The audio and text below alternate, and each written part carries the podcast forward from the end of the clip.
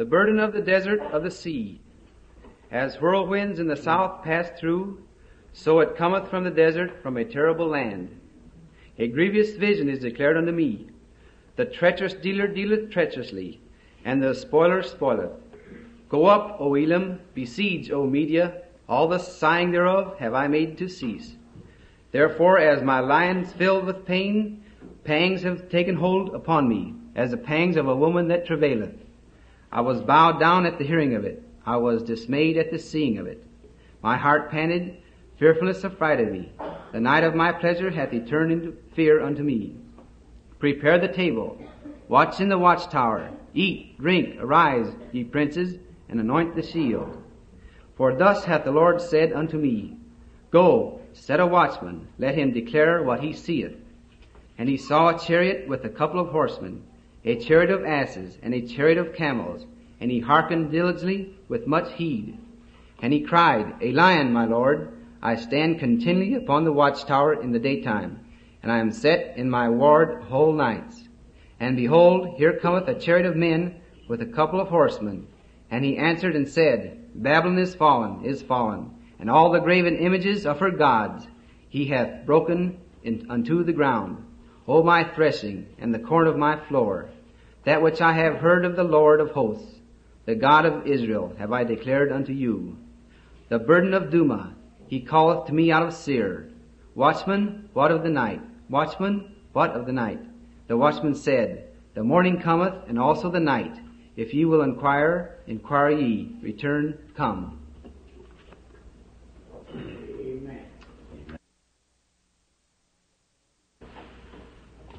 Thank you, Brother Neville. Happy to see you again.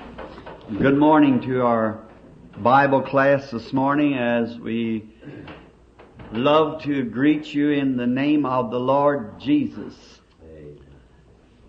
And as I was driving down the road just a few moments ago with my family, I was thinking of people who come out to church on slick days like this when the snow's all over the country, hazardous on the road. They do not come just to be seen. They have a, some purpose in coming.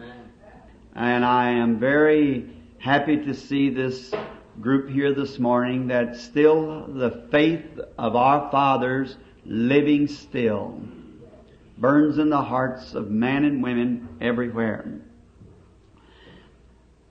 The word has just been read by our brother Gene Goad of the 21st chapter of the book of Isaiah where we shall study from for a while and then have prayer for the sick.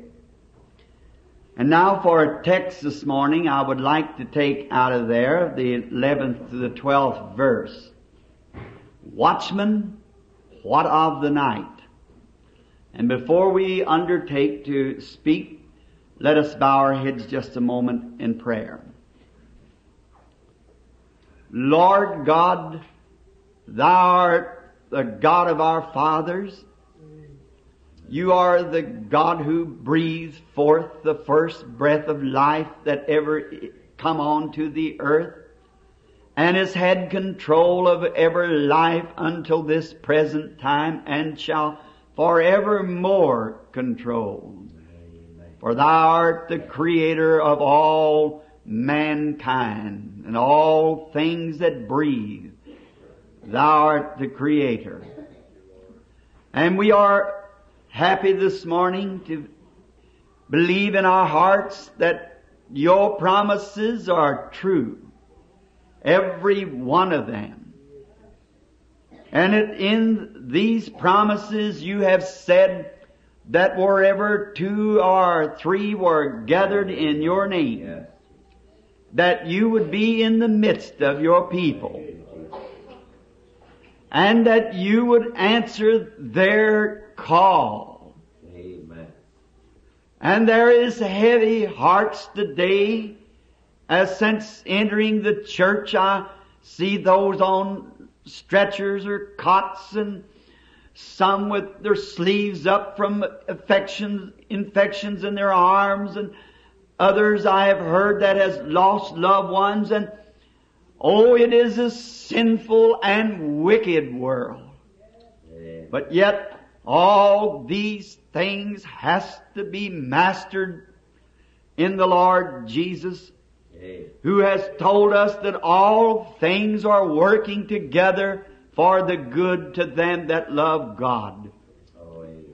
And we are consoled this morning to believe that many of these things are to bring us to our knees. And we like to think of the scripture that they that wait upon the Lord shall renew their strength. They shall mount up with wings as an eagle. They shall run and not be weary. They will walk and not faint. And as the poet has said, teach me, Lord, teach me, Lord, how to wait. And let us today, as we're awaiting to hear from glory and from the mouth of our Savior through the Holy Spirit, that we will wait patiently to hear His voice speak loving things to us through His Word. Amen. And speak pardon for our sins and healing for our sicknesses. Amen. And may we leave this tabernacle this morning rejoicing and say like those who came from Emmaus, did not our hearts burn within us Amen. as he talked to us along the way? For we truly believe that he is the risen Lord as they found him that day.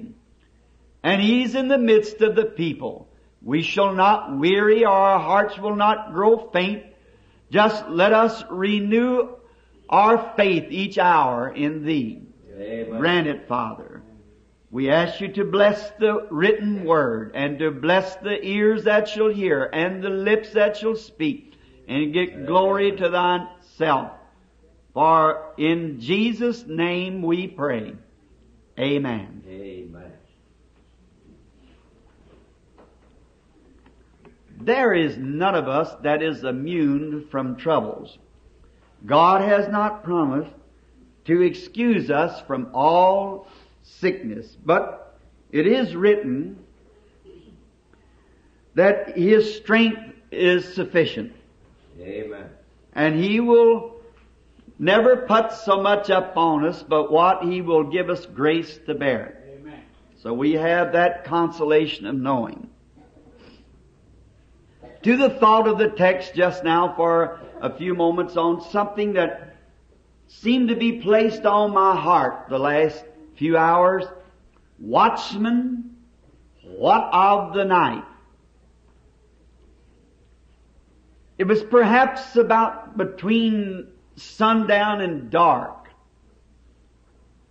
And it would have been an awful day in the city because there was an alarm give out that they had, the watchman at the tower had sent back word that he saw in a distance the dust rising from the wheels of chariots. And he heard the beat of horses' hoofs way in the distance. But as two young ladies would be standing at the well and in their young, youthful age, they had more to think on, they thought, than what this watchman's word was. Maybe it didn't mean so much to them because they were just in the blush of young womanhood. Maybe it was because that there was to be a party that night. And these young ladies wanted to attend this party. And it seemed to be that the warning of the watchman would not take an effect upon what they had their worldly pleasure figured for that night.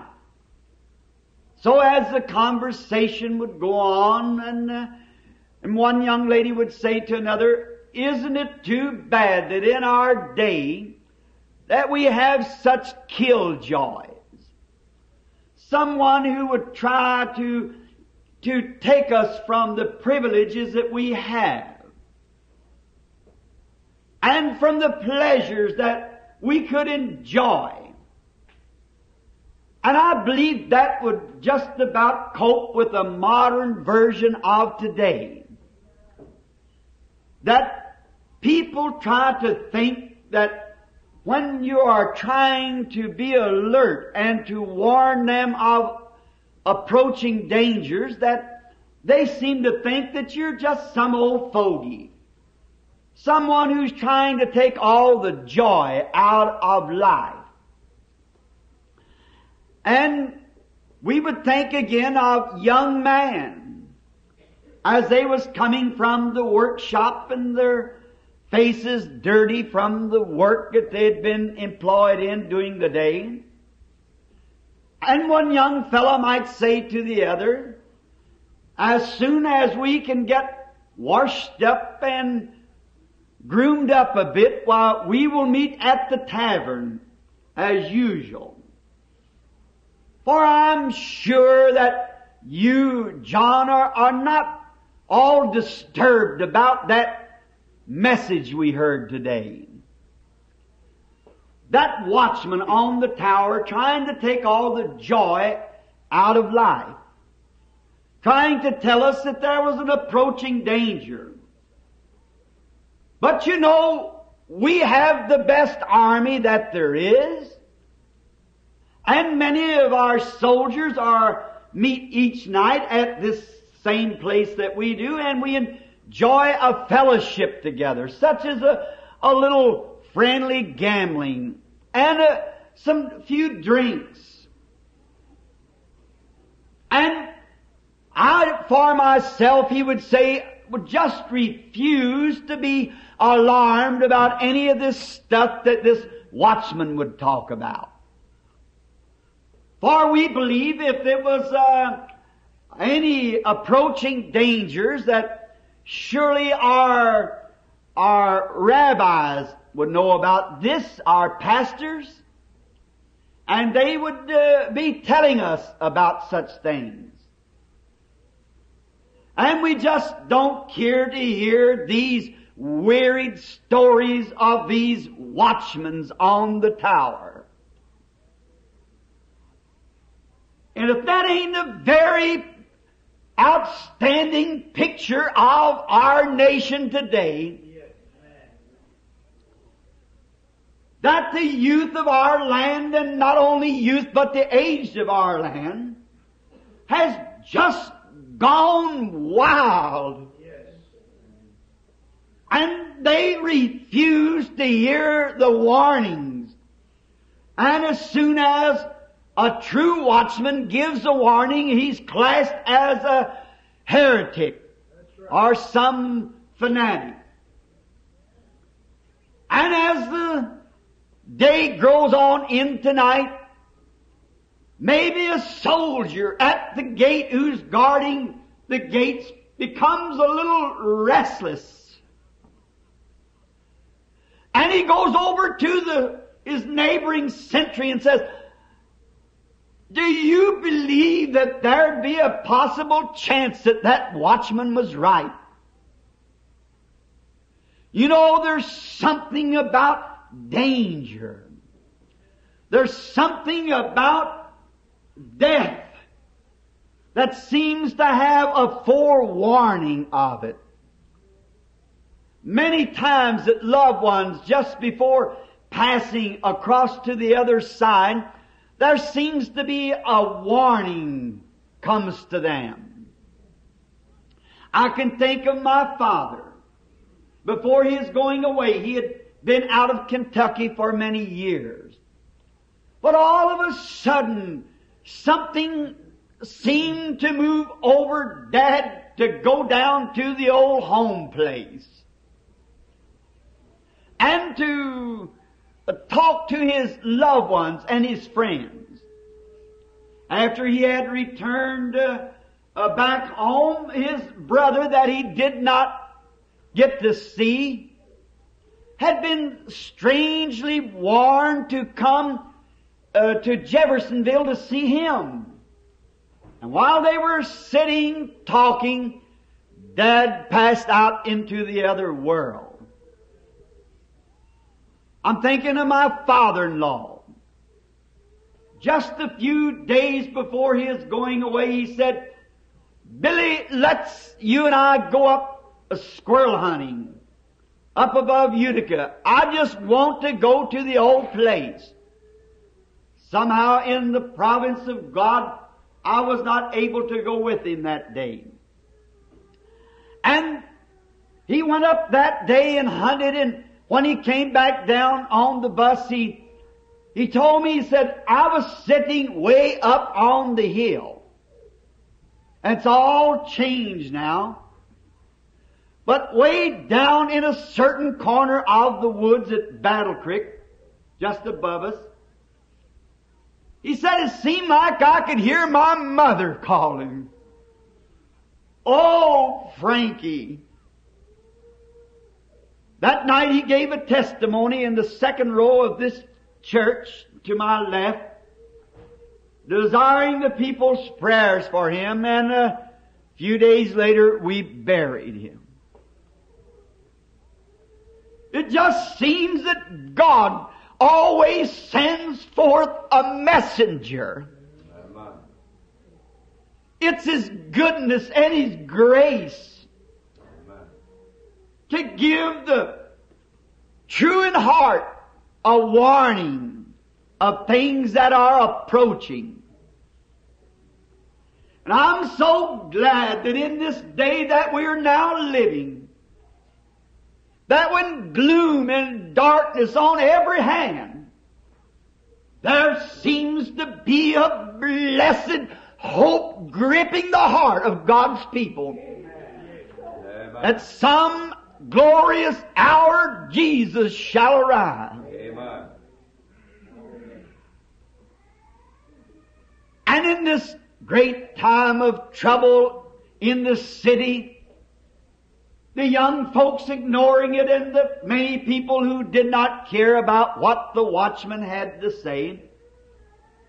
Of course they were in the tavern uh, drinking and the party was going on and the soldiers were all drinking and they were having a great time, thought they were just as safe as they could be.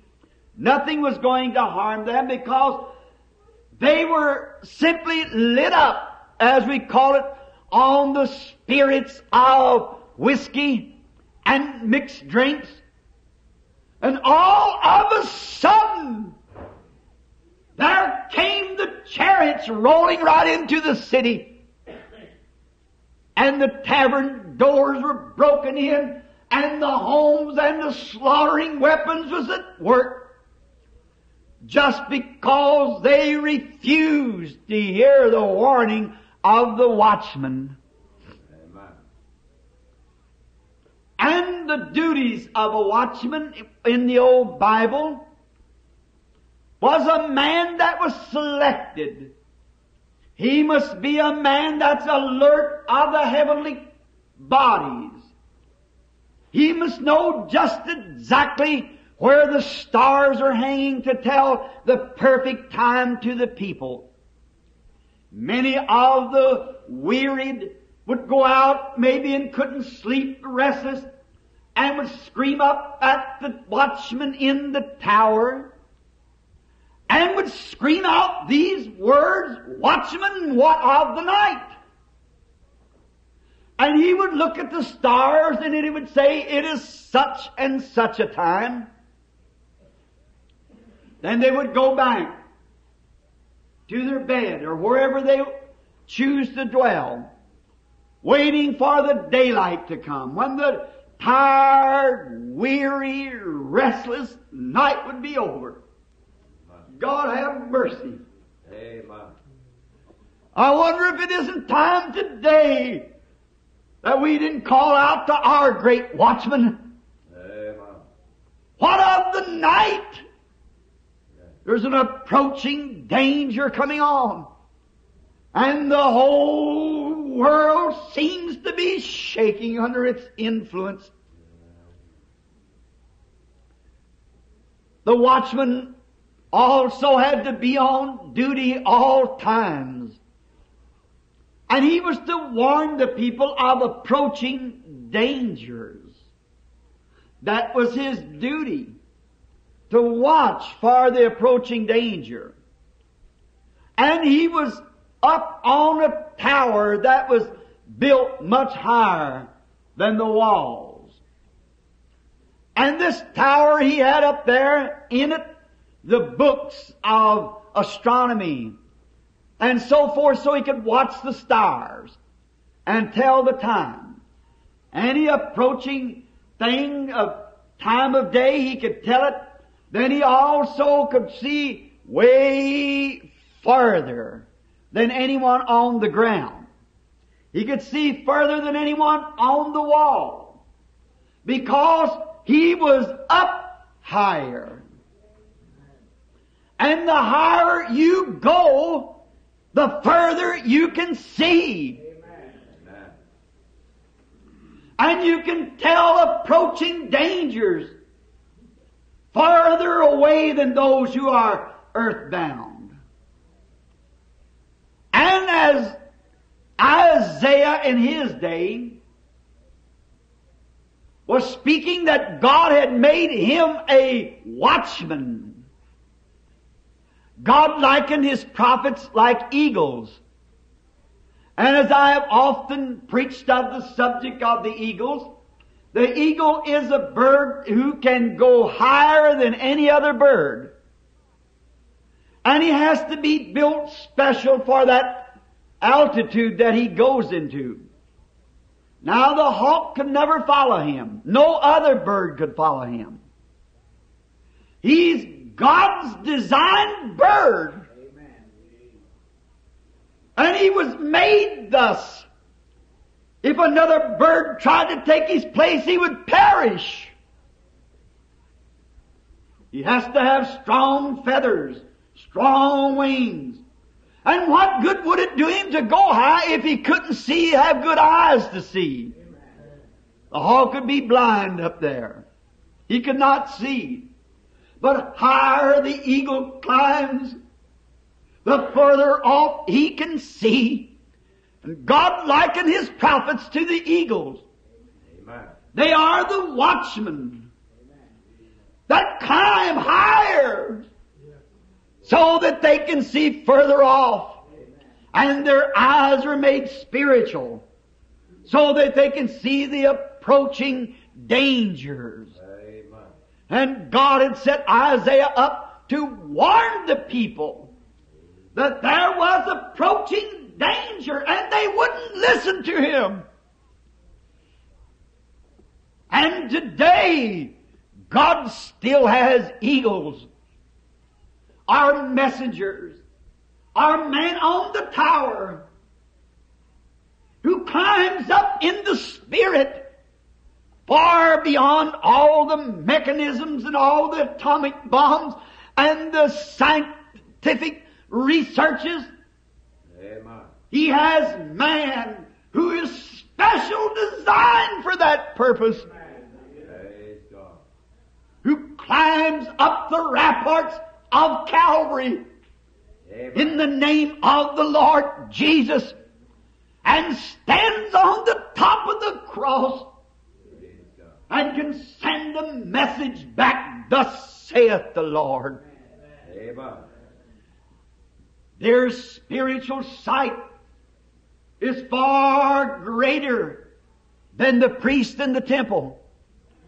Far beyond the ordinary man in the walk of life.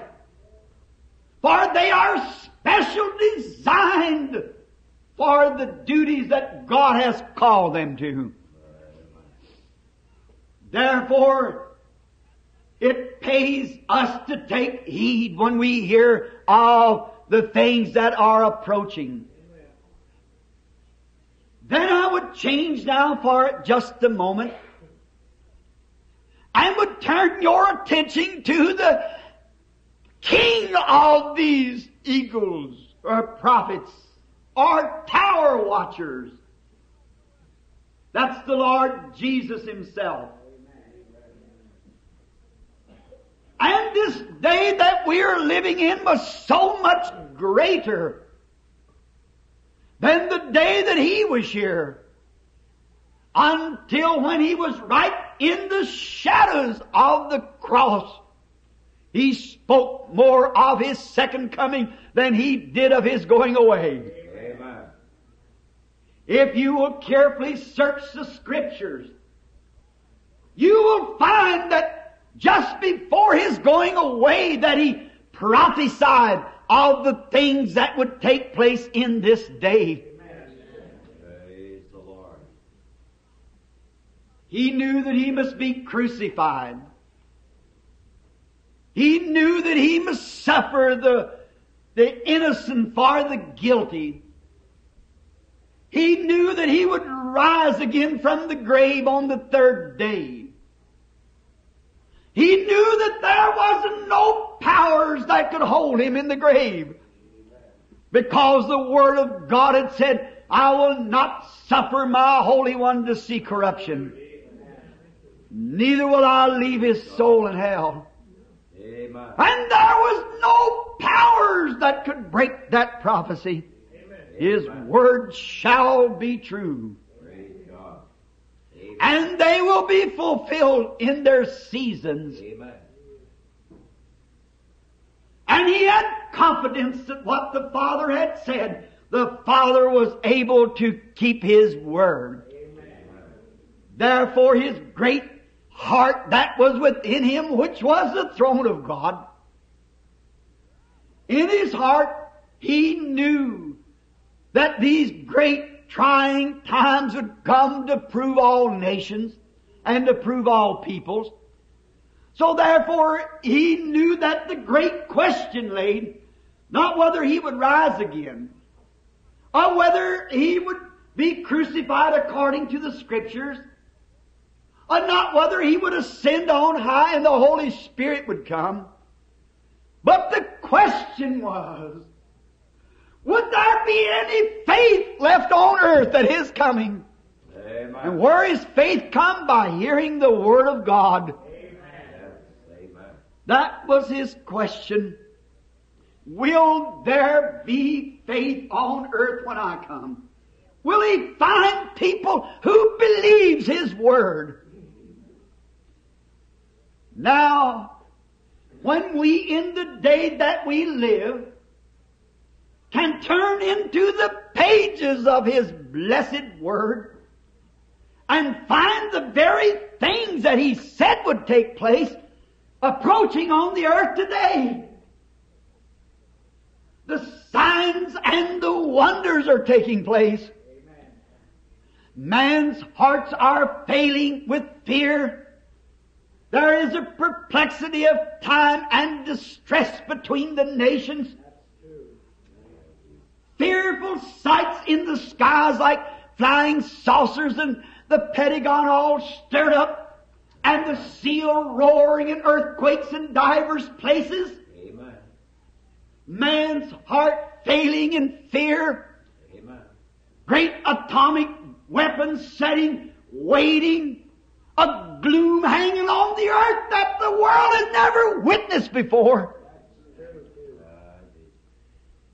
Last week I had the privilege of speaking with one of my dear friends and brothers, Captain Julius Stadsklev, who wrote the book Prophet Visits Africa. And Brother Julius was in California, which he's now taking his schooling for major in the army. And he, uh, army personnel taking him for a great trial. And they searched his genealogy until they had to prove even who his great grandmother was. And their history and what they were before he could set in in this meeting. And as he come from the meeting and came up to the top of the hill where we were dwelling with some friends, he met me out there under a juniper tree and he said, Brother Branham, it's the most weary thing that you ever heard. He said, I am under so much oath that I could not tell or could not let out any information. Said because we, they took us under solemn oath. But said, I can tell this. The army is going to this cease. They're not going to have any more army, just a few guards around. They're not going to have any more aviation. They're not going to, to concentrate their time on building faster planes and so forth. That's just for commercial use. They are concentrating on just one pull of one trigger. Amen. There will come a total annihilation. He said, Brother Branham, the public does not know what the secrets of the military things are. He said when these great officers talked in the room, he said there comes such a horrible gloom over the room. Until one of their main scientists stood up and said, I wish I could take an old wagon and a cow and drive back behind the mountains and plant me a patch of cabbage and beans and forget all about it. Help. Oh, he said it would, if this information would get out to the public, the whole world would go into a panic. Dangers approaching. He said they have got pulling their personnel now from the islands. They're pulling their units out of England. And they've got great big barges setting out there with a, some sort of weapons. And they're just waiting for the first whirl of a missile. And every nation will turn loose at the same time. Said there won't be one sprig of grass left on the earth or one mountain but what'll be shut to its level. And it can happen at any time. Oh, what a gloomy hour.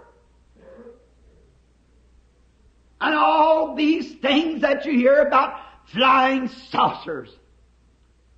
And you heard the interview with that man, I suppose, yesterday on the radio who claims that he's talked to people. I do not wish to disregard that man, but his whole system is contrary to the Word. It isn't right.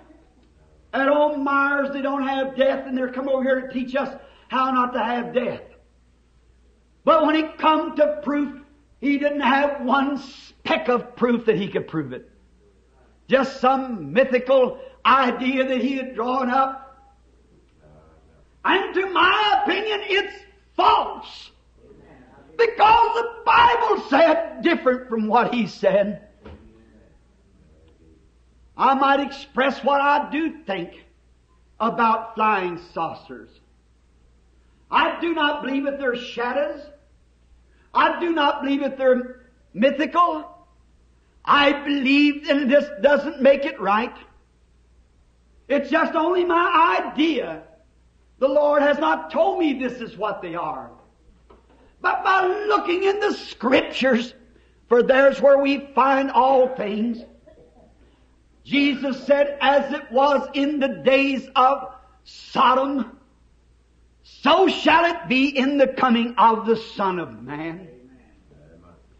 And before the destruction of Sodom and fire fell and burned the city and the plains up, there was angels sent from heaven who looked in and searched out to find out if these things were true or not. And would it not be just like God to send back His angels to investigate and to find out just before the great destruction comes? And did you notice there was one angel who came who visited no man who had made a decision for God and was living despised by the world in a tent back on the desert because somebody had chosen and took all his wealth. But he said, that's all right. I'll just stay here in the will of God. Praise the Lord. I'd rather be in the will of God than have all the money the world could dish out to you. And as soon as that final decision was made, then the angel of the Lord came to Abraham and said, Look east, west, north, and south. It's all yours, Abraham. The scriptures tell us, Blessed are the meek, for they shall inherit the earth. What difference does it make? All things of the earth will perish with the earth. But God can never perish. Amen. And I believe, as I am led to believe, that is if the picture of the angel of the Lord who comes and does the discerning. Did you notice the angel who came to Abraham? He had his back turned to the tent when he was talking to Abraham and said, I'm going to keep my promise to you. Oh, what a message of the angel of God in this day who will keep his promise. All of the unbelief of the world, the skeptics, agnostics, and infidels and disbelievers will never make the power of God a non-effect. It'll happen just the same. I'll remember my promise and I'm going to make my promise good. And Sarah laughed in the tent behind him. And with his back turned to the tent, he said, why did Sarah laugh? And Sarah ran out and said, I didn't laugh because she was scared. What kind of a man was this? Wonder what kind of a watchman was on the tower then? What type of personality is this with us? With his back turned to me and yet know that I laughed in the tent. Remember, he was the watchman. And he turned and he said, yes, you did laugh. And she was scared. Now we notice again that in this day just before the coming of the Lord, these same beings are to return again. And I wonder as we look around and see the nature of them. Watch what they are doing. And I wonder if a lot of these mysterious sights is exactly what Jesus said would take place. Amen. There will be signs in the heavens above. And in the earth there will be distress between the nations, perplexed of time, earthquakes in divers places, and man dying with heart failure. Not women, man. Women don't die very often with heart trouble, it's man. It fulfills what Jesus said would be. It's exactly what He said would be. And then as we could go on hour after hour on all the prophets, how they have prophesied of this day, would not it make one cry out, Watchman, what of the night? The Pentagon doesn't have the answer. The United States doesn't have the answer. Germany, Russia, none of them have the answer. Science doesn't have the answer. Amen. Who has the answer? The watchman. Amen. That's on the wall has the answer. Watchman, what of the night? And the Holy Spirit is that watchman Amen. who's making ready the people and giving warnings from God. He's been set as a watchman.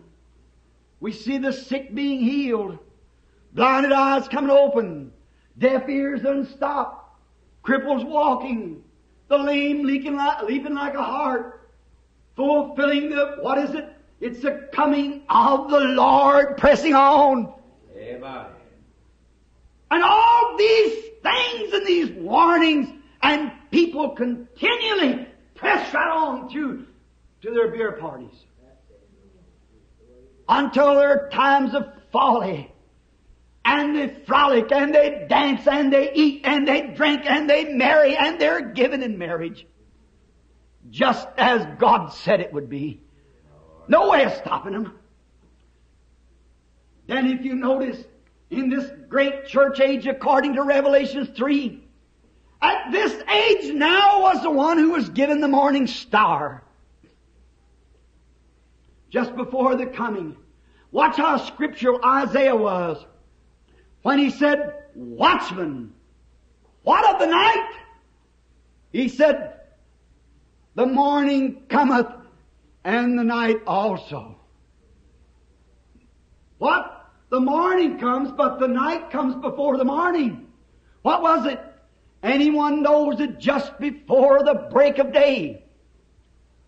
Just at the hours of the approaching of the day, it turns darker than it ever was. Oh, my friends, listen to thus saith the Lord. Amen. If you consider me to be his servant, it's just before the break of day. That's why this horrible gloom is over the earth. Amen. It's just before the coming of the Lord Jesus. There's no more hope left in nothing but His coming. Nations are against nations, and they have fooled through God's laboratory till they've got the power to blow one another into atomic ashes. And they're wicked and they're unreligious and they're unchristlike. And the only motive they have and objective is to destroy. And they are inspired by the destroying angel that was sent from heaven to inspire these men. Let me say in the name of the Lord Jesus, the Holy Spirit is sent as a watchman on the tower. Amen. And as the people cry, what of the night? Are you weary of this life?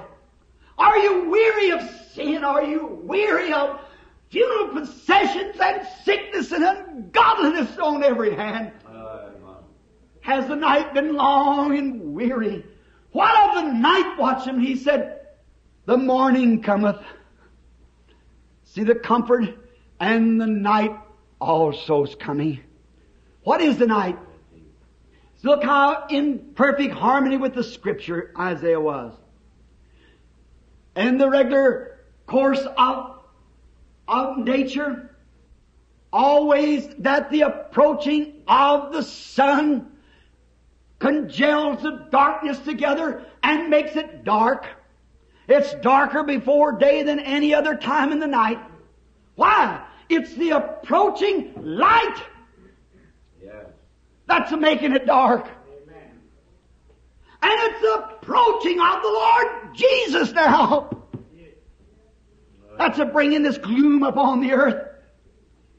Did not he say when these things begin to come to pass, lift up your head, Amen. for your redemption's drawing nigh. Palestine is a nation. The Jews have returned from all over the earth and are placed there to see him come. Amen. As God said they would learn a parable of the fig tree when it puts forth its buds. He said, so will it be that this generation shall not cease, shall not be done away with. It shall never end until all these things will be done. What generation? The generation that sees the fig tree putting forth its buds. Israel's always been the fig tree. What the palmer worm left the caterpillar eating, said Joel. What the caterpillar left the hookworm eating. What the oh, hookworm left the old locust eating. And if you'll take notice, that's the same beetle. Each of those insects that eat down the tree is the same insect, only in a different stage. And the same sin and unbelief that started eating away the Jews that Jesus wasn't the Christ, that eat that tree to a barren stump. And the prophet saw it, and he wept, but the Lord said, I will restore, saith the Lord, all the years that the caterpillars and the locusts and palmer worms eaten. And for the first time for 2,500 years, the Jews are returning to their homeland. That generation shall not be annulled, shall not pass away until all these things be fulfilled. Then I'll pour out my spirit in the last days, saith God, upon my sons and daughters, and they shall prophesy. And I'll show wonders. The sick are being healed. Great powers are being done by the same Spirit that set and could tell Abraham that Sarah laughed in the room behind him. Then we cry out, Watchman, what of the night? And he said, The night cometh. Watch the night first. The morning cometh first, then the night also. Just before the breaking out day, there's always one great light that's always placed in the heavens, and that is the morning star. When you see the morning star getting bright, brighter and brighter, then the earth gets darker and darker.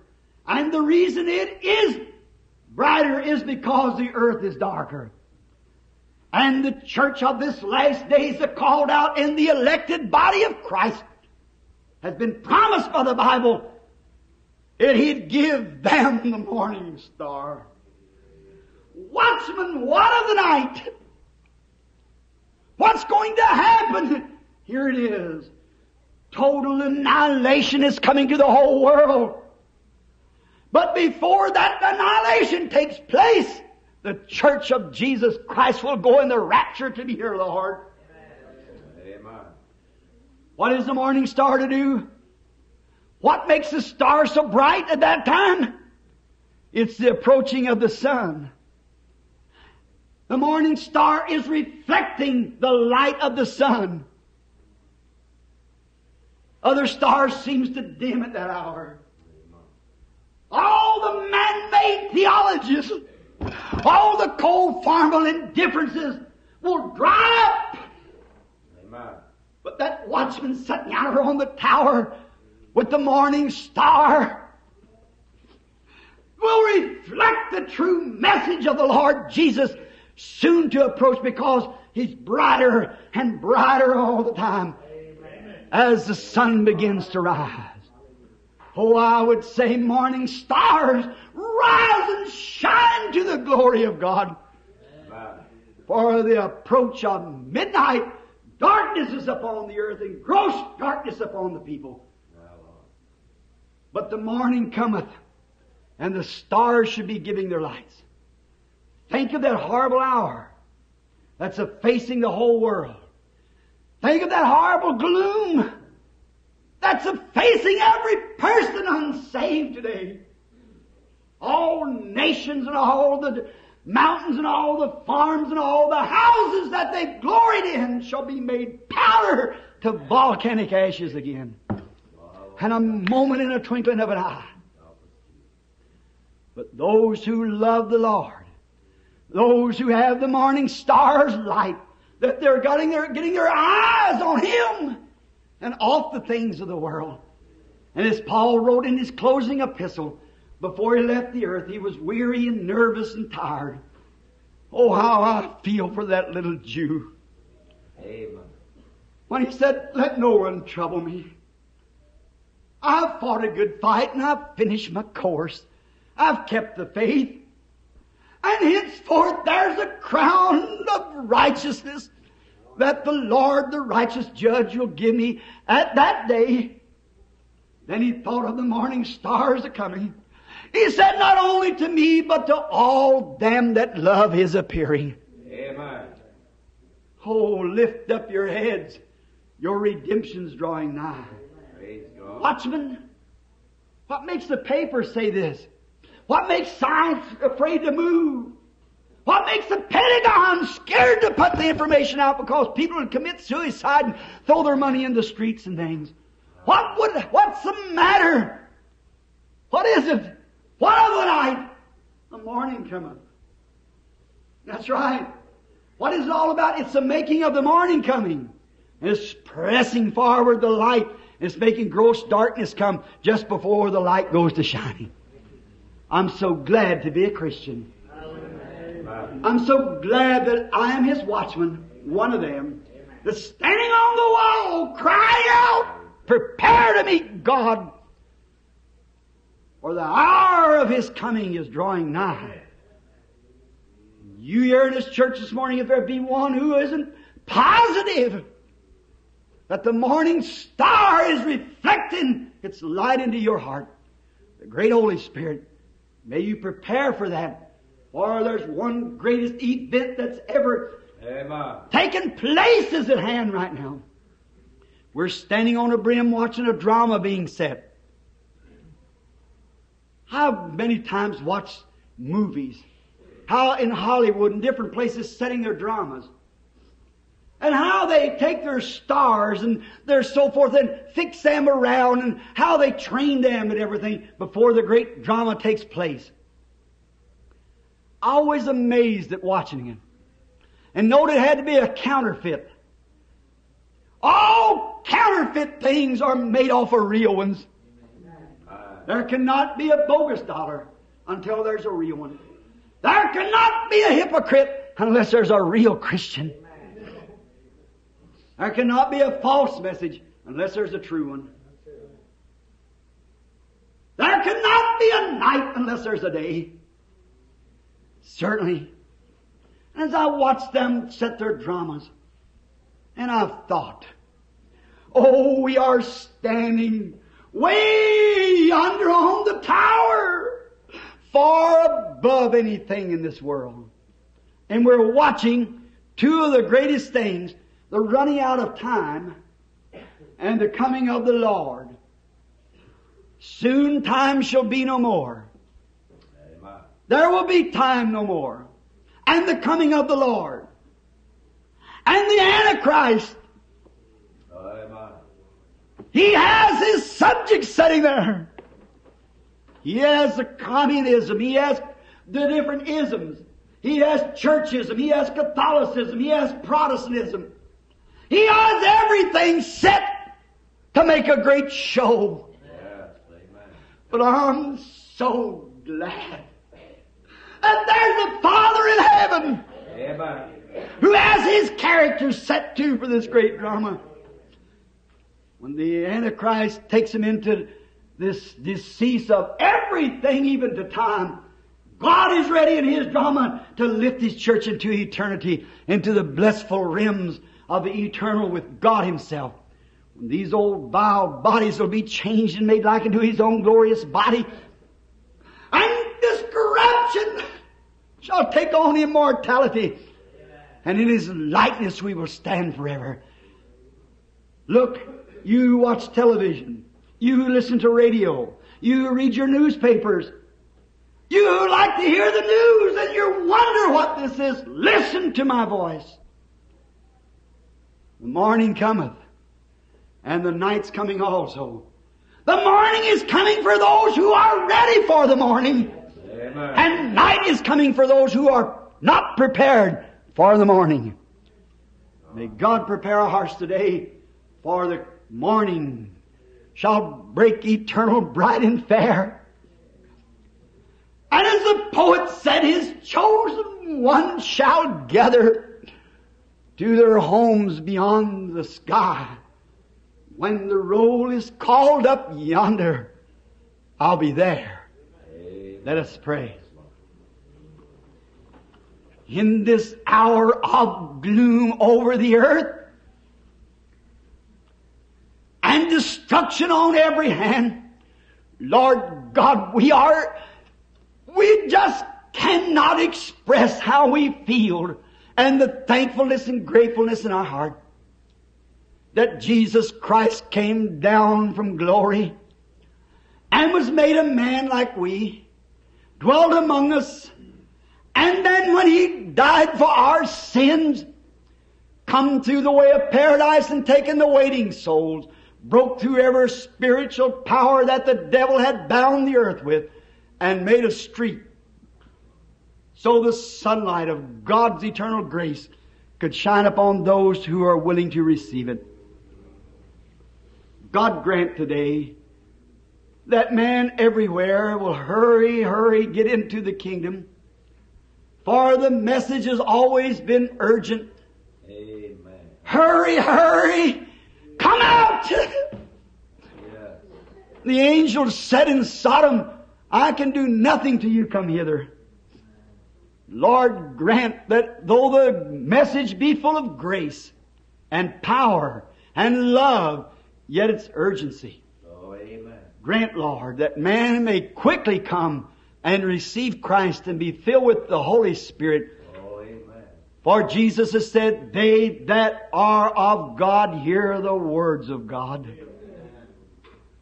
May they come and repent of their sins, be baptized in the name of the Lord Jesus for the remission of their sins and be filled with the Holy Ghost to fix their soul in the condition that the first church was, so shall it be when you come. We're thankful for the message and pray that you'll bless it, Lord, to the good of our hearts as we wait on Thee. In Jesus' name we pray. Amen.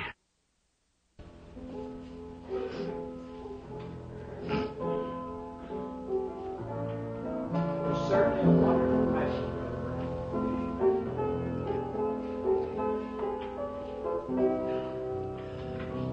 One by one we'll gain the portal, there to dwell with the immortal. When they ring those golden bells,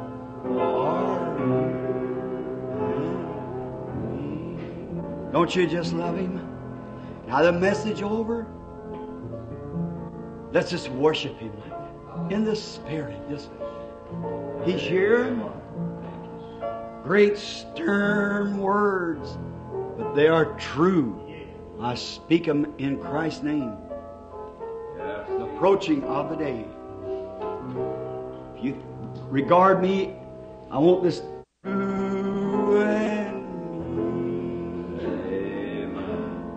Let's just raise your hand. To hear.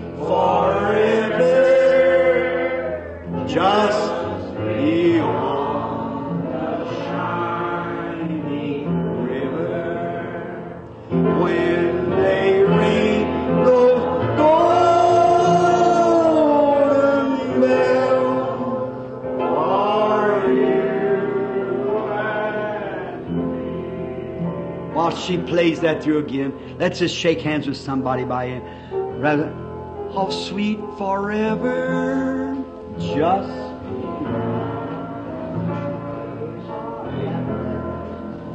When the kingly reached that shore by faith, just say to one another, Pilgrim, I'm so glad to be with you.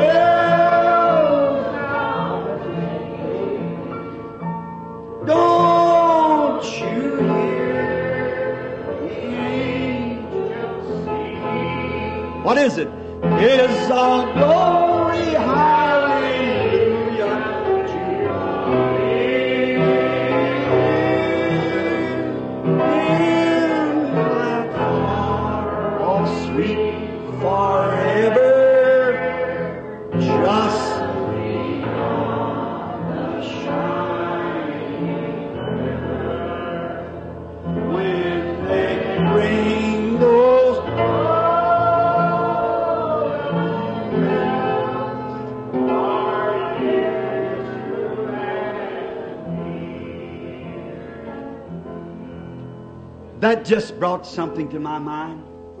My wife back there remembers it well.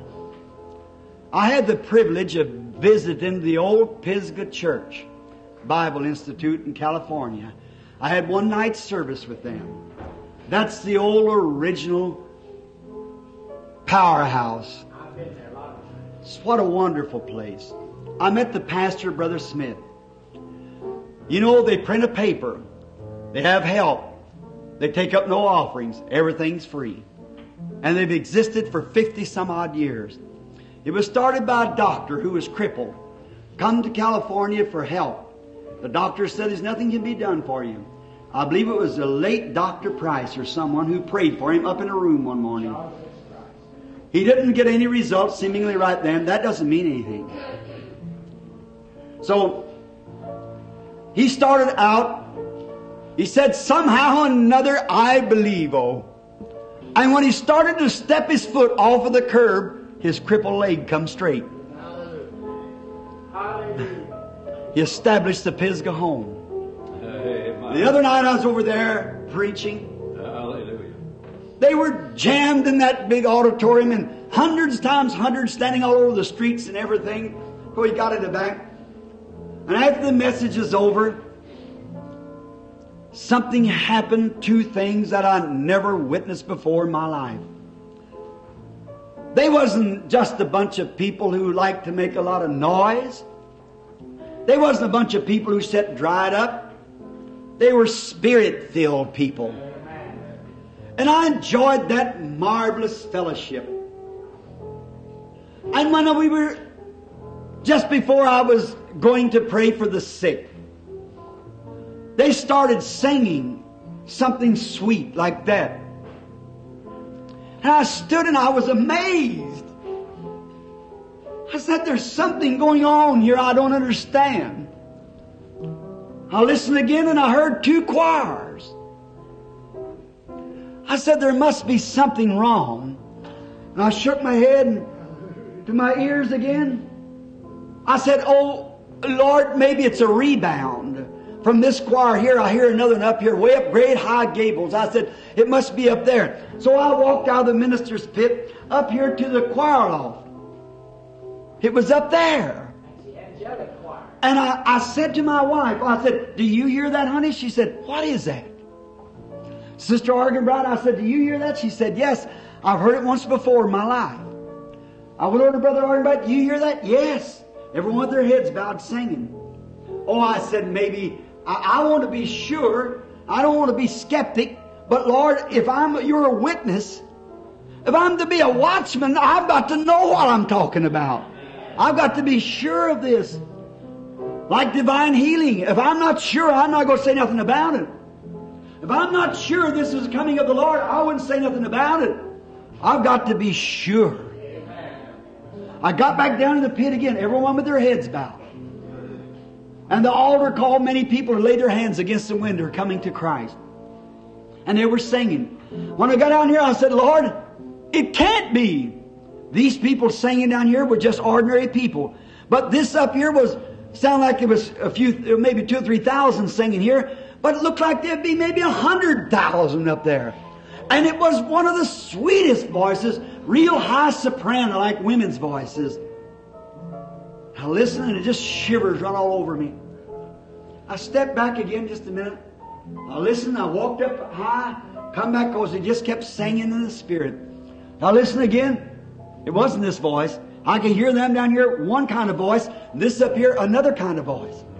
So when the service was over, I said to the pastor, Pastor, I, I heard something strange. He said, What was it, Brother Branham? And I said, I, heard a, a soprano voices of women and high trained voices. The most lovely I ever heard in my life up in there. He said, It's been heard many times your Brother Branham. I'd read of old Mother, oh, I forget her name now, that used to pray for the sick. And one night after the pastor had closed the, the sermon, the little mother went out to pray for the sick. She had five or six little kiddies around with her. And she stopped and she listened up. And it's Mrs. Woodworth-Etter, if y'all ever read her book. And she heard, she said, a choir singing above the singing in the church. And if the voices quit down here, it still sings on, see? And I stood there and just then, way back at the back of the building, see how orderly, perfect. Now, I, I do believe in speaking in tongues. I believe it's a gift of God that's in the church. I believe it's been misused like other scriptures have been misused. But there's a real one. Yes. And this man raised up in the back of the building, way back, and said about four or five words in another language, not a, not just a, it was a, a dialect. You could hear it. Everyone was quiet. And something moved upon me. I never had an interpretation in my life. And I didn't use it then because I was scared. Those things are of God. You better not fool with them. And something said to me, the pastor shall pray the prayer of faith. I had to hold my mouth shut. And I waited and here it come again a wave coming over. And said the pastor shall pray the prayer of faith. How the Lord, I haven't got no gifts of interpretation. Mine is to pray for the sick. So I have no gifts of interpretation. And I closed my mouth again and stood still. And just then, the pastor raised up and began to pray for the sick. Oh, He is God! Sickness was healed all over the building everywhere. Hallelujah. What is it? The breaking of the day. There's a little branch still left. Don't worry. God's never been without a witness. Trusting now that some great mystic somewhere, maybe not in an angelic voice, but something will let every sinner, if there be such in this building, know that the night is drawing darker and darker over the earth in gross darkness, but the coming of the Lord is at hand. What's it doing? And as your watchman, I'd say the morning cometh. Be ready, morning stars. Shine. How many would like to be remembered in a closing prayer before we go? Just raise your hand. Dear God, you see the people as they raise their hands, and they are sincere in this.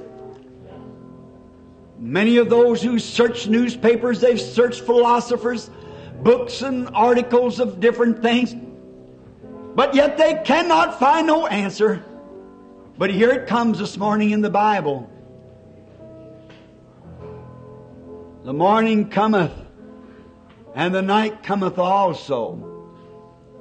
And we pray, God, that you'll bless every person here that raised their hands. And you know what's behind that hand raised. And Lord, I believe that right where they are sitting now, that the omnipresent present God is able to divide to them their inheritance of the Spirit that they are seeking at this hour. Give to each, Lord, for the sake of thy word and their desire, and of thy divine promise which cannot fail, may they receive that which they raise their hands for. As I offer this prayer in their behalf, in the name of the Lord Jesus, may they receive it. Amen. God be with you. Now we have just a little time for the now we're going to pray for the sick. I'm uh, so happy to know that there is hope for the sick. I'm the Lord who forgiveth all of thine iniquity, who healeth all of thy diseases. And I just strangely as it is, I was moved a while ago to a young mother laying on this stretcher. And she is uh, a victim of Hodgkin's disease. And I believe it's her mother sitting here with her. I'm pretty sure. Yes, that's right. That this uh, mother was telling me of her child, and I was trying to encourage her. And just a call to, after this message, I feel that salvation is the first thing.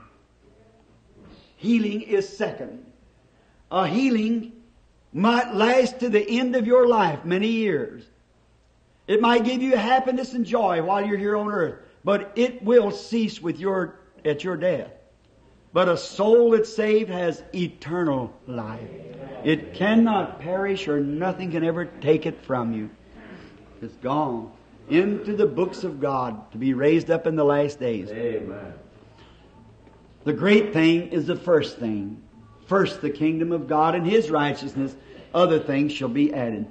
I would just like to give one testimony of a healing of this horrible disease that this young woman suffers with. And there was some time ago, they may be present this morning. I'm not here too often to know who's who. Many of you I do not know. But there was a young girl here in our high school. And she was suffering with this Hodgkin disease and was taken to a doctor of these big lumps breaking out on her. And they taken a piece of the lump and sent it away to find out what it was. And it returned back incurable Hodgkin disease. And the mother did not want the child to know what the, was her trouble. And the doctors advised the mother to just let her go on to school because she had just so many days to live. It finally breaks on the heart. And Hodgkin's disease is cancer. We know that in a farm. So they sent the, the young girl back to school to let her die.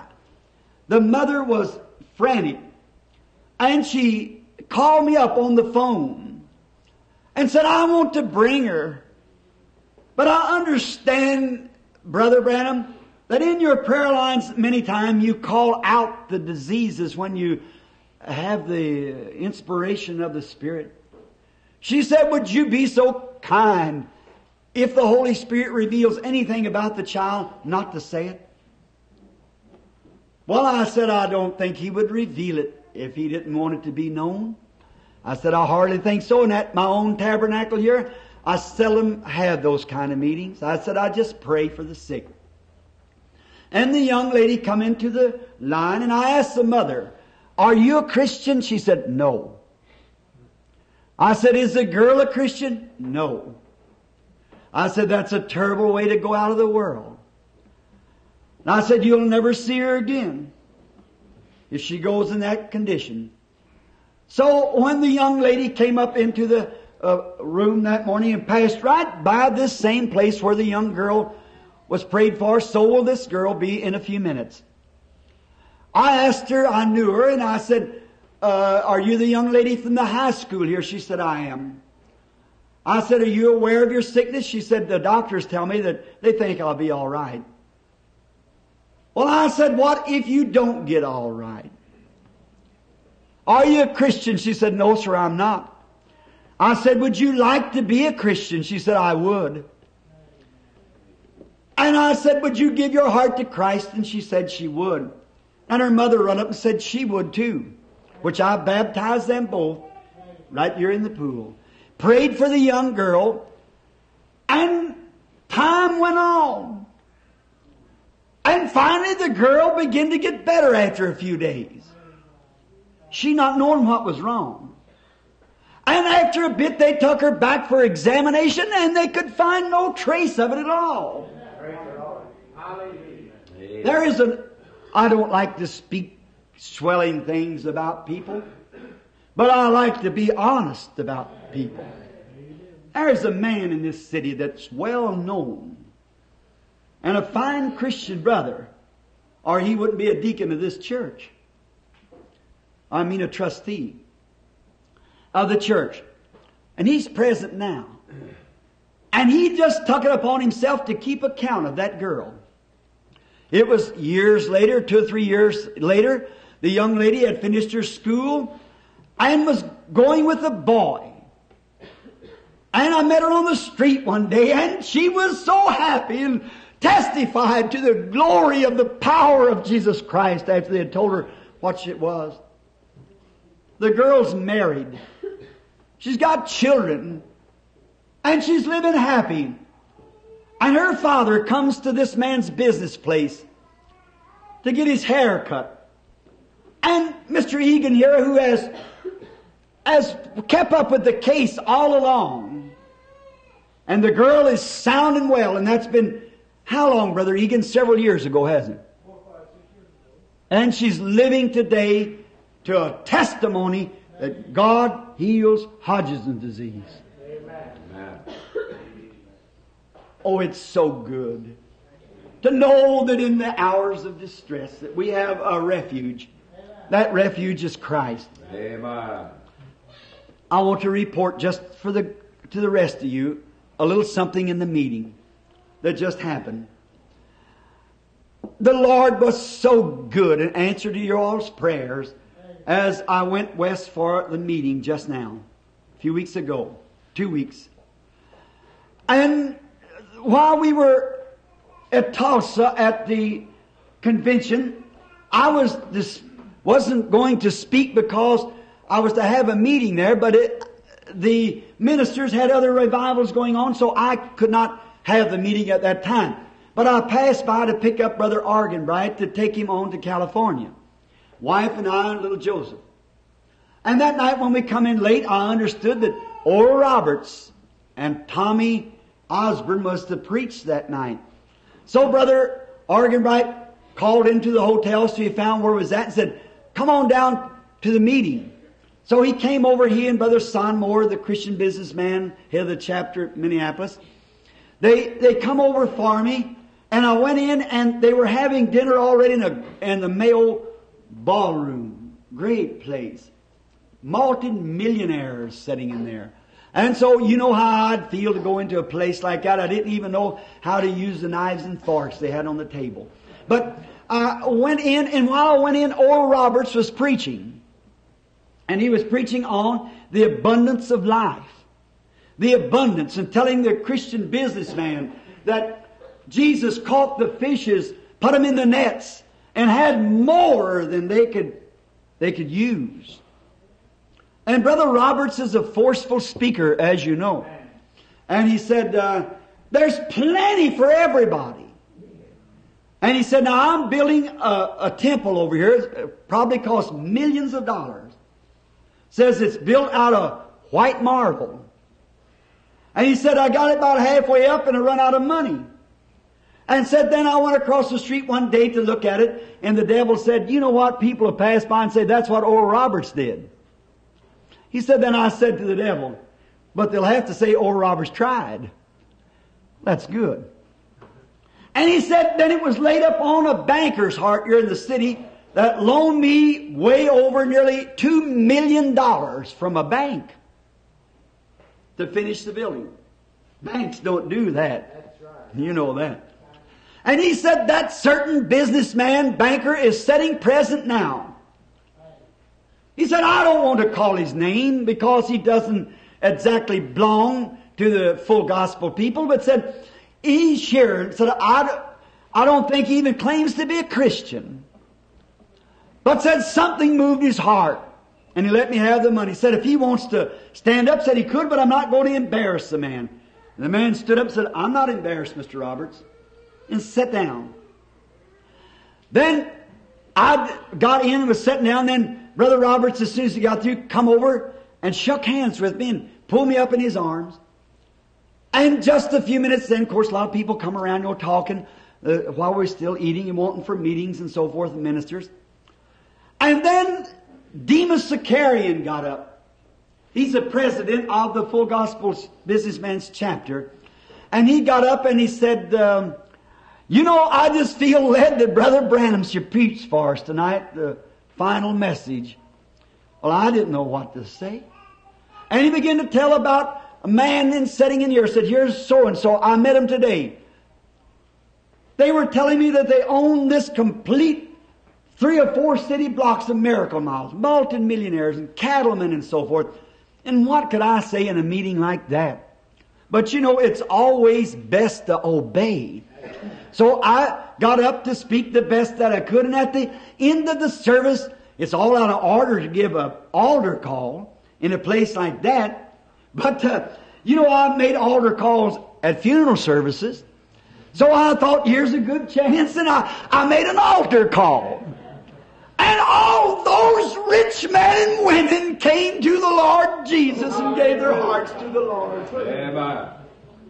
I was amazed at one millionaire, multi-millionaire's wife with a little hat with fancy feathers down around the side probably cost her a hundred dollars. And the tears running down her cheeks, she caught me by the hand and she said, Brother Branham, my heart is moved. She said, I thought I was a Christian till now. She said, I want to serve the Lord. And I said, thank you. And then in a few minutes, something said to me, pray for the sick now. I thought, oh no, I can't do that. I've already interrupted the, this big ballroom. So I, I, if I pray for the sick, they'll think I really am a fanatic. So I thought surely the Lord wouldn't be telling me that. Maybe I'm just all worked up because of these conversions. So I'll slip over and sit down. And I went down the long of the speaker's table on down to the very end and sat down with Brother Jack Moore. Was sitting there talking and I turned the service back to the president, Mr. Sakari. And then when he, he got up and he said, you know what? Oh, God must have touched him on the shoulder. Amen. He said, I feel led to have Brother Branham come back and pray for the sick. I thought, oh, just exactly right. And I got up and told him, and I said, I felt that, and I pray God forgive me, but it's better when somebody gets touched too, you know, make us all together knowing it's a working of the Spirit. So I said, now, divine healing isn't touching a totem pole. It isn't just something that's imaginary. It's the same God that saved all these people here a while ago. He's the same God that heals all the people that's here just by simple faith believing Him. Amen. I said, Do you believe it? And now, to the secret to my church. As you know, my ministry's changing. And oh, what a glorious change. All of you remembers the words that's been ringing, and every time it happens, something happens. When I go in to speak on that, come, come to me, say to this mountain. Why has it been? It's been faith. Anything is by faith. Amen. Faith is not something that you work up. Faith is something that you have. And I thought if I've always been ashamed of my faith, but people, as good as the Lord has been, He has showed things, told visions, everything has been perfect. You people know that.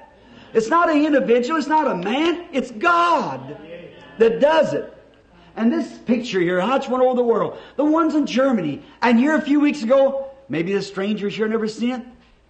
They caught another one. I got it at home. It's a profile of the Lord Jesus standing right behind where I was standing.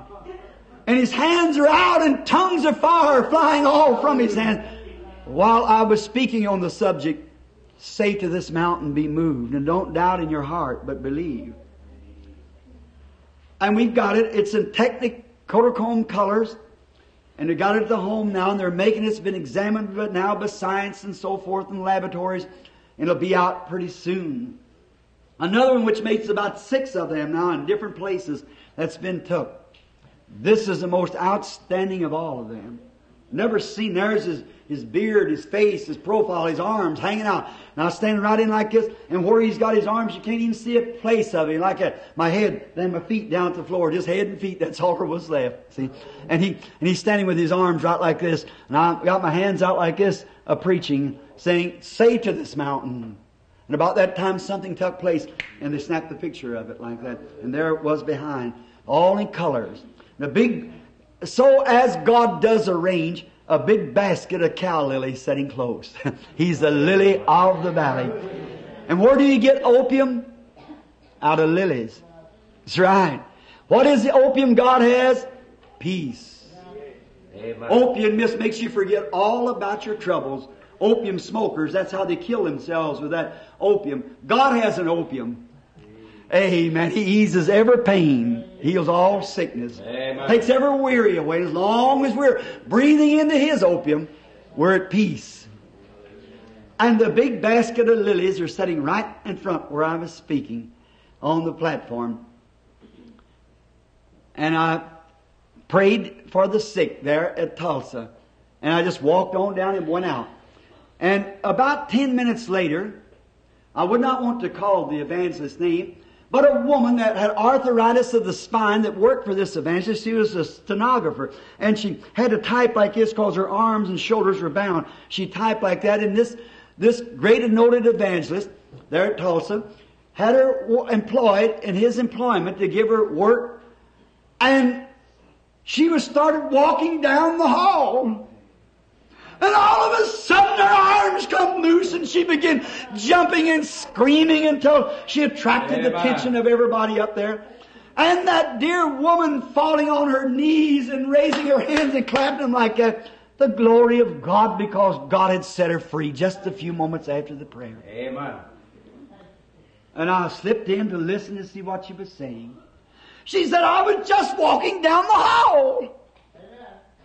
And I said, well, thanks be to God. And I turned around, started walking the other way, and I heard way down there, seen all the sinners running together to see what was the matter. And here was a man taking the floor. Brother Gardner, the very man who gave me this suit. Many of you know Brother Gardner, Brother Gardner in Binghamton, New York, the outstanding Oldsmobile dealer of the three last years, sold more Oldsmobile cars than any other man in the United States. And he flies in a private plane. And a little over a year ago, his name's George Gardner, and he, his aviator by himself was soloing and fell in the plane and bursted his knees, his ankles, and his legs and feet were stiff, and he walked like this. His aviator. And he was present when the prayer was made. And he had moved himself out of the hall where the banquet was, and they had got him a room close to so he wouldn't have trouble walking back and forth. And here was his testimony. He went to his room and sat down, not even being a Christian. And he said, somehow another, I believe that little bald-headed guy that preached up there tonight. And said he began to notice his toes begin to shake. And he jumped to his feet, every whit whole standing out there, glorifying God. Amen. Standing, raising his legs up and down like that, and on his sides of his feet and everything, just testifying to the glory of God. Praise God. Once again, before we pray for the sick, I was staying with Brother Arganbright, and, and my good friend Leo and Jean knows what phone calls are. Buzzing the phone, and Brother Arganbright would answer, and you know, you can't be everywhere. But it happened to be that I picked up the phone. I believe everything works in God's providential way, don't you believe? I believe that's why the young lady's here. I believe that's why you're all here. I believe that's why I'm here. And we're met together for the glory of God. For some reason, why did we come over the icy grounds to be here this morning? So, I picked up the phone because Brother Arganbright wasn't in the room. And it said, I'd like to speak to Brother Branham. I said, I am Brother Branham. He was a Spanish man. He said, Sir, I know it's unreasonable almost for me to ask the question I'm going to ask. He said, I can imagine how people pull and so forth. But said, I'm a missionary in Mexico. And said, I, back up here, I live here in La Crescenta. And I just learned a few hours ago that you were in the city. And said, I brought my baby back to try to get it to you or Brother Roberts or some of the brethren who pray for the sick.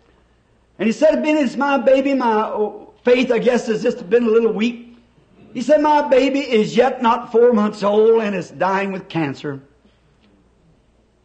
And something said to me, go to that baby. Well, I said, sir, I'll get Brother Arganbright and you tell him where the baby's at. I'll meet you.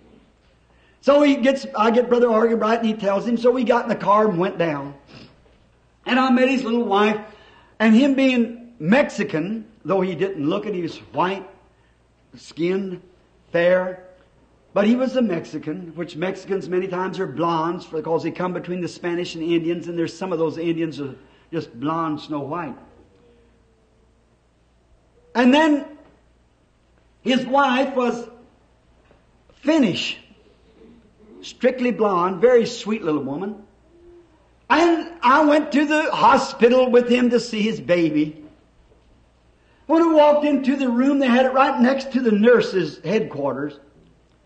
For the little baby, yet just four months old, and it was born with malignant tumors in the jaws, which swelled out approximately that far from its face. And I cut this out like that.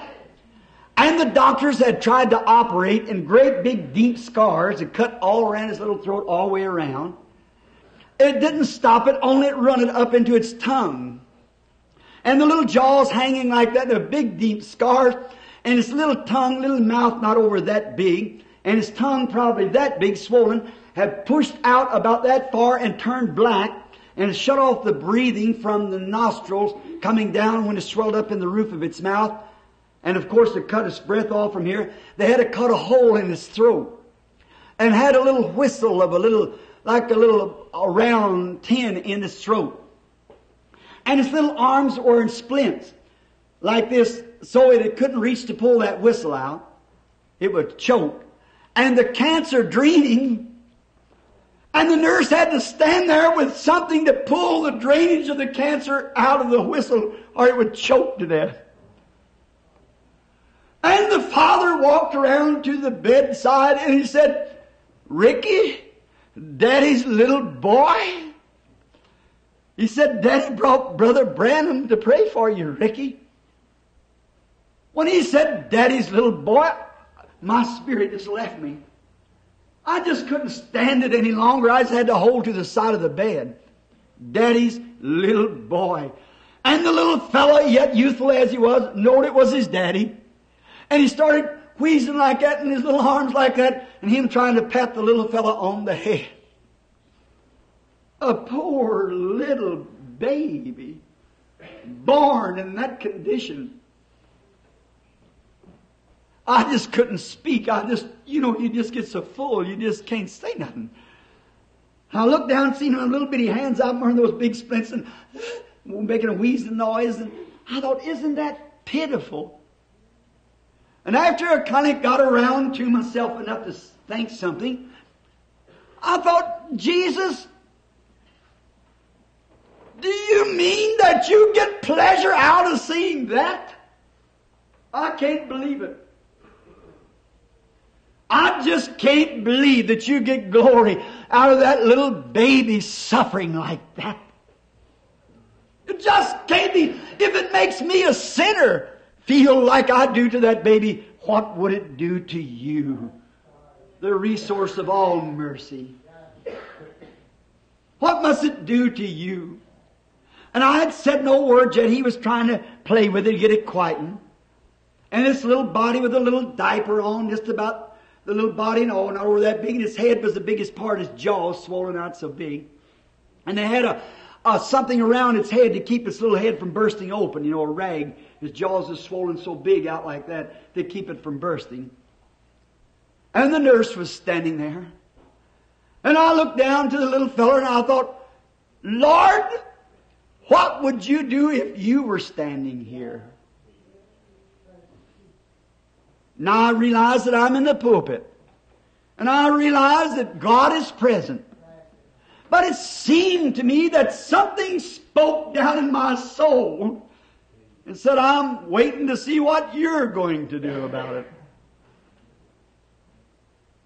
I gave my authority to the church. There you come back again to say to this mountain, I gave my authority to the church and I'm waiting to see what you're going to do.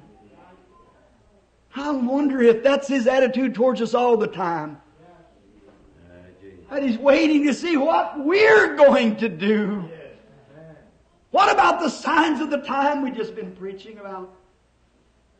What would he do? He's waiting to see what we'll do. Well, I got his little baby hand in mine, just in my fingers like that. It was so little. And I said, Lord, hear the prayer of your servant. And by faith that I believe that you are, I place between this demon of cancer and the baby's life the blood of Jesus Christ. Between the killer and the baby, the blood. By faith I place that. And I couldn't say nothing else. I just turned around and started walking out. The father followed me. He said, Brother Branham, the Lord places up on my heart to give you some tidings. Oh, I said, brother, don't think of that. No, I said, I don't need money, brother. He said, but I've saved up some tithings, or oh, little money, I forget now just exactly, I believe about $50. He said, the Lord placed it on my heart to give it to you. I said, I'll tell you what. I receive it and then you turn it back and give it to little Ricky over there on his, on his hospital bill. Cause you're a preacher. I know what it is, what money means. And you're a missionary. And I know that it takes some money and you got a family and all this doctor bills. Place it right back on little Ricky's bill. He said, I don't want to do that, Brother Branham. It ain't to pay doctors, it's to pay ministers. And I said, yes, but I'm turning it back for you. And I refused it. And I went on up to the house. And in the matter of a few hours, them jaws went down and his tongue went back into its normal place. God healed the little fellow. They were removing the whistle the morning that I left out of its throat. It alarmed the whole West Coast. Famous doctor sent his son with his grandchild and they cut off the road way over 40 or 50 miles over in Pasadena and cut off the road where to pass to pray for that baby who had spasm on the brain. They'd give it a penicillin shot and cause the cancer to come from the effects of the penicillin shot in its hip. And I'm sure the Lord healed it. Just before leaving the house, the phone rang, kept ringing. Brother around, I heard him arguing with someone, said, no, I wouldn't do that. Just as I was getting in the car, there was a, a little station wagon drove up. Who was it but my little Mexican brother and his wife? Both of them just crying and praising God. Said, Brother Branham, I brought these ties to you. Oh, I said, brother, I can't receive that. I said, I just couldn't do it. He said, but I brought them to you. Said, I said, I told you to put them on Ricky's bill. He said, this morning when I went to give the doctor these tithings, to go on Ricky's bill, the doctor said, you don't owe me nothing. Hallelujah. He said, I had nothing to do with that. He said, that's a great phenomenon. He said, ah, you don't owe me one penny. Amen. So he said, take this, Brother Branham. The Lord told me he was to take it. I thought, oh, I can't. I Lord, I don't feel like doing it. Then something come to me. Jesus standing one day watching the rich man pitch in their great abundance of money. Oh, they had plenty, so they were given plenty. And a little widow come by with three pennies. And it was all she had. That's all the living she had. And she threw it in. Now what would we have done? Oh, sister, don't do that. Uh-uh. You don't, we don't need that. Don't throw that in. That's all you're living. But Jesus just let her go ahead and do it. For it is more blessed to give than to receive. I got the little tithings. I don't know what to do with them. I'll place them somewhere. Some work for the glory of God. Some word the best that I can. What is it? It's the glory of God. It's the power of God. The shadows are falling. Christ is appearing. That's why signs and wonders are appearing. It's that great sunlight reflecting off of the morning stars with healing in his wings. And if he'll bring healing from the reflection of his presence, what will he do when he comes in person? These corruptible bodies of ours will be changed and made like unto his own glorious body. What will it be when he comes? Until he comes, we are thankful for the sunlight of his presence as the morning stars do climb the ramparts of glory and sitting there to hail his coming in this dark hour. Let us pray. O Lord, we just love you so much to Lord that there is no telling how long we'd never get tired of testifying of your praises. But the hour is here now. There's sick people waiting. Thou knowest these testimonies. They are, as far as I know, Lord, the exact truth. Of the aviator standing out there showing how he could stand on his feet and all the conditions that his body was and pulled up his trouser legs and showed his knees and legs all bursted and scarred where the doctors had tried to put back the bones together. You seen the woman standing there with the paint on her face and it washing down with the tears of rejoicing as she told of her arthritis condition had been healed by your power. Of that darling little baby and the testimony of the father and them who were present. Now Lord, you're just as great here this morning in the tabernacle as you are anywhere in the world. And you've promised that we would meet together, that you would be in our midst. Now we shall call the sick that you've sent to us this morning, Amen. and we shall pray for them, and shall let, pray with all our hearts the prayer of faith. And may you save the sick and raise them up. And if they have did sins, forgive them, Father. As we confess our faults one to another and pray one for the other. And you have said the affectionate, fervent prayer of a righteous man availeth much. We know of one laying here with us this morning, just a young mother with these little children. Lord, according to the doctors, she's near the end of her journey. But we pray, God, that you will stand between her and that enemy. Amen. And when we anoint her and pray for her, may your power touch that soul of hers That'll bring Amen. faith and deliverance. Yeah. And may she go home and get well and give praise and be a, a reflection of the morning star to the glory of God. Amen. Brother Mercer, now as we take these people by an appointment, and people coming, we'll just call this number and they are put on the list of those to be prayed for.